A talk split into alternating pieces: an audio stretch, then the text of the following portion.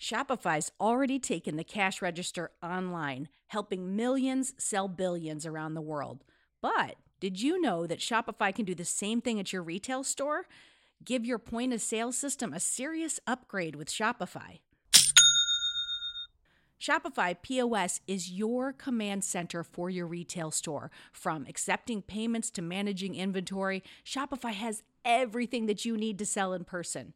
And with Shopify, you get a powerhouse selling partner that's going to effortless unite your in person and online sales into just one source of truth. You're going to be able to track every sale across your business in one place and know exactly what's in stock. You could connect with customers inline and online. And Shopify, it's going to help you drive store traffic with plug and play tools built for marketing campaigns. So we're talking about TikTok to Instagram and beyond. Get hardware that fits your business, take payments by smartphone, transform your tablet into a point of sale system, or you can use Shopify's POS Go mobile device for battle tested solutions.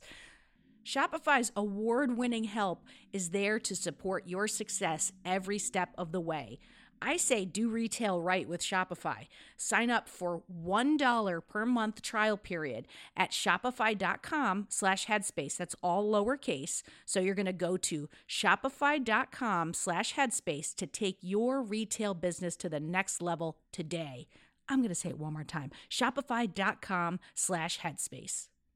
When you make decisions for your company, you look for the no-brainers. And if you have a lot of mailing to do, stamps.com is the ultimate no-brainer.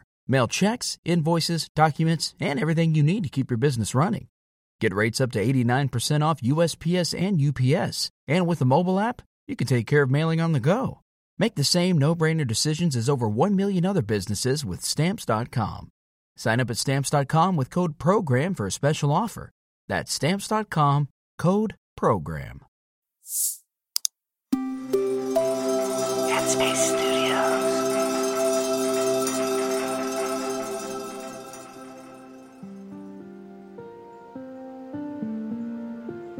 Hi, everyone. It's Dora here. Welcome back to Sunday Scaries.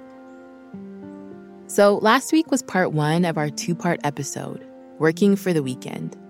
We talked about the emotional toll that occurs when you try to fit too much stuff into your weekend, and how getting in touch with yourself can help to alleviate some of that stress. If you missed that episode, feel free to go back and take a listen. This week is part two I call it dealing with regret. Today, we're going to talk about the inevitable. What happens when, even with all that planning and all that introspection, your weekend doesn't quite go the way you would have liked? Sometimes we miscalculate and we think that we can accomplish more on the weekend than we actually can. Other times we feel like, shoot, I shouldn't have said no to that thing because now I missed out. And some weekends run away from us entirely. Recently, I had a really good friend of mine that was in town, and I hadn't seen her in four years. So, despite my existing commitments, I decided to full heartedly enjoy her stay. I didn't do much work while she was here, but I was thinking about how much work I had to get done. By the time she left, I was experiencing a bit of an internal conundrum of not being fully present while we were out and about and ruminating on all the things I had to get done and not doing any of them. And then, all of a sudden, Sunday rolls around, and a familiar feeling sets in regret. That heavy, dense emotion we all experience when we imagine that our present situation would have been better had we had done something differently in the past. Regret is a challenging emotion and occurs for a lot of reasons. One of these reasons can be that we expect too much of something and then are disappointed once reality hits. And when it comes to the weekends, we tend to have a lot of expectations. I mean, we have five whole days to imagine them in our minds and build them up. This can have a huge impact on how we feel once Sundays roll around, especially if the weekend didn't hit all the notes we wanted it to. I mentioned last week that when I was younger, I used to go out a ton on the weekends even when I didn't necessarily want to. But something I didn't mention is that by Sunday, I would start having these intense feelings of moral regret, especially when I began meditating and living more mindfully. I can remember the dissonance that would arise, spending my mornings learning about the magnificence of meditation in the human body, and at night, filling the same precious vessel with cocktails from happy hour. Now, if this is your thing, no shame whatsoever. However, for me personally, I couldn't help but feel like a walking contradiction. But something I'm learning is that regret can be a really useful emotion and regret on a Sunday can inspire change that you can carry with you into the new week. Instead of wallowing in those regretful feelings, embrace them. Try leaning into those feelings.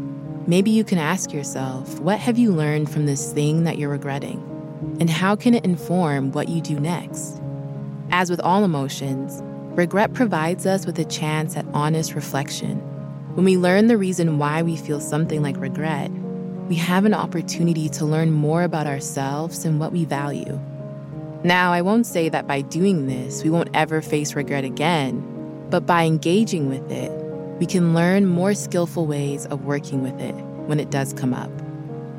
So, when you realize regret is present, as best as you can, open yourself up to it.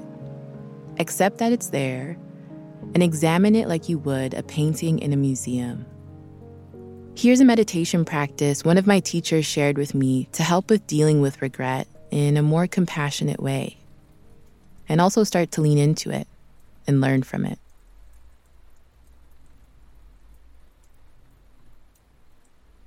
So, as always, let's take a moment to settle in.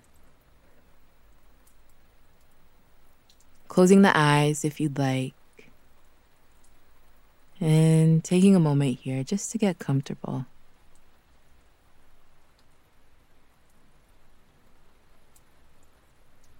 And now taking a few deep breaths, breathing in through the nose and out through the mouth.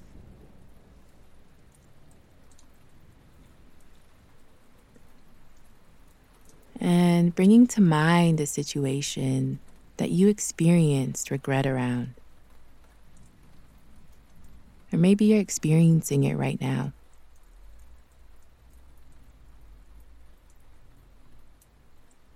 Nothing too overwhelming, but one we can work with and stay present with.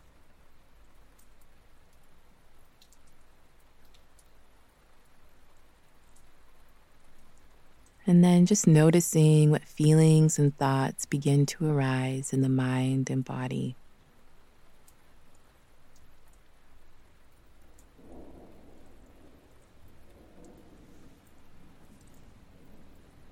Now, if you'd like, placing a hand over your heart for a little support. And just saying to yourself, this is a moment of regret. Experiencing regret is a part of life, meaning I'm not alone in feeling what I'm feeling. To regret is to be human.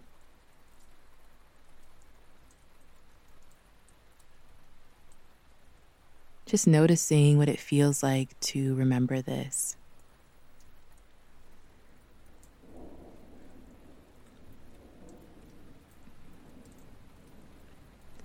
Now, offering yourself a few kind words.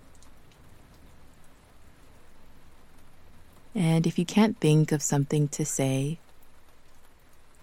perhaps gently saying, May I remember that I am doing my best. Or, May I be patient with myself when I make mistakes.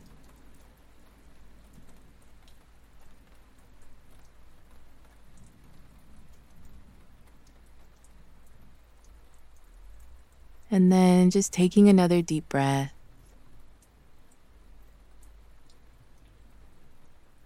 Before opening your eyes, noticing how that practice felt.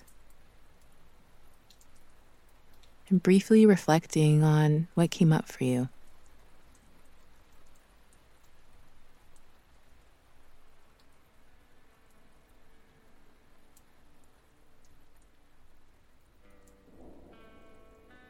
Regret can be used as an opportunity to examine what really matters to you, which is something we may not have been aware of. So, see, even if the weekend didn't go as great as you would have wanted it to, it opened up a space for you to dig deeper within yourself and take action in the week ahead. Regret can help redirect us on a path that feels more aligned with our values. Think of it less as a roadblock and more like a compass, a moral compass, if you will. So, thank you so much for joining me today, and I'll meet you back here next week where I'll make a very fun analogy between life and an escalator. See you then. For more amazing mindful content, download the Headspace app today.